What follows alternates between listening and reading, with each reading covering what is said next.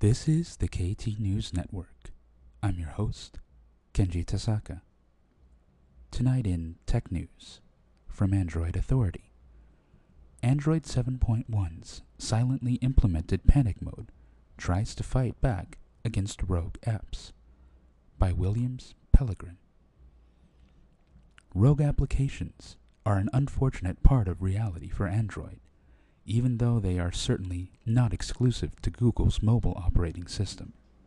It almost seems as if there are more Android based ones, seeing how many security researchers continually report malware.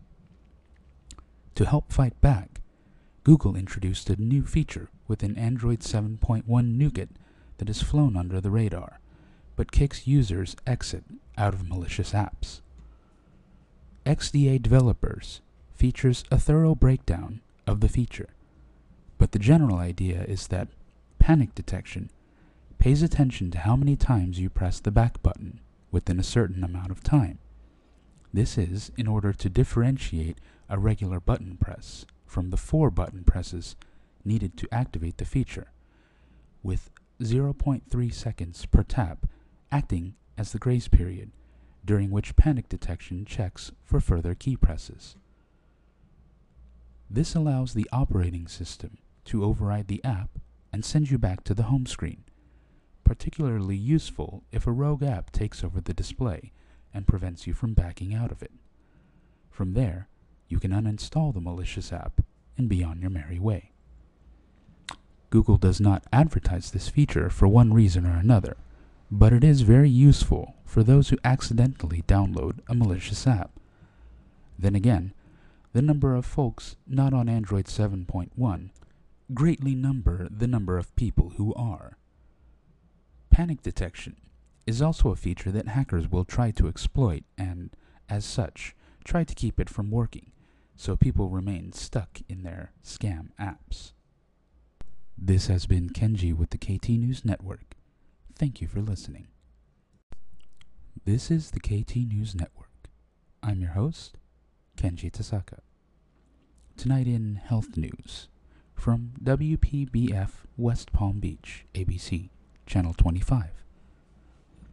Opioid addicts turn to pet medications to get high. A disturbing new trend in the opioid crisis. Veterinarians say that addicts are now stealing pain medication from their own pets. Even reports of owners intentionally hurting their pets to get their hands on prescription. Quote, to think about an animal in pain because the owner is abusing it is the last thing we want to think about, said Dr. Lisa Tsiuchi, veterinarian and owner of Gardens Animal Hospital in Palm Beach Gardens. Addicts are so desperate for their next high that as a last resort, veterinarian Lisa Tsiuchi says they are now after their pets' prescriptions too. People get blacklisted, said Tsiuchi. Quote, there are names that get bounced from vet to vet that says, don't work with this person, don't prescribe them medication. A Kentucky woman was arrested in 2014, accused of purposely cutting her dog with a razor just to get the pup's prescription for herself. Tsiuchi says she hasn't seen an incident that severe yet herself, but at her clinic, she says addicts do try to game the prescription refill system. They're always quick in naming what pain medication they would like us to prescribe, said Tsiuchi. The most common requests include the painkiller tramadol, anxiety medication Xanax, and Valium, which treats muscle spasms, anxiety, even seizures. And if simply asking fails, addicts sometimes flat out lie to get a prescription refilled. Quote, Usually it's the dog that jumped on them and they spilled everywhere and they just can't find them or pick them up.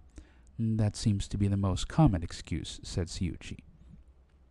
To make sure she's being told the truth, Tsiuchi says she always gives the pet a thorough physical exam.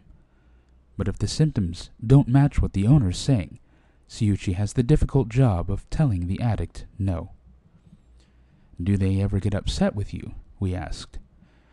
Oh, yes, absolutely, said Tsiuchi. What do they do? They start blaming, throwing accusations, being rude because they want the response of, okay, here's your medication. And so when you stand your ground and don't give them the medication, you get an upset client. Tsiuchi says she's never had any physical threats, but in today's wild world of pet prescriptions, she finds herself walking a morality tightrope she's never experienced before.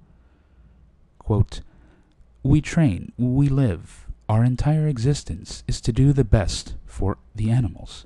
We have to think about do I have to deprive a patient of something they need in order for not having it be abused by the owner? It's a terrible thing, said Tsiuchi. The problem's gotten so out of control that some veterinary schools now teach how to handle addicts that try to abuse their pets' prescriptions. This has been Kenji with the KT News Network. Thank you for listening. This is the KT News Network. I'm your host, Kenji Tasaka. Tonight's top story from NPR.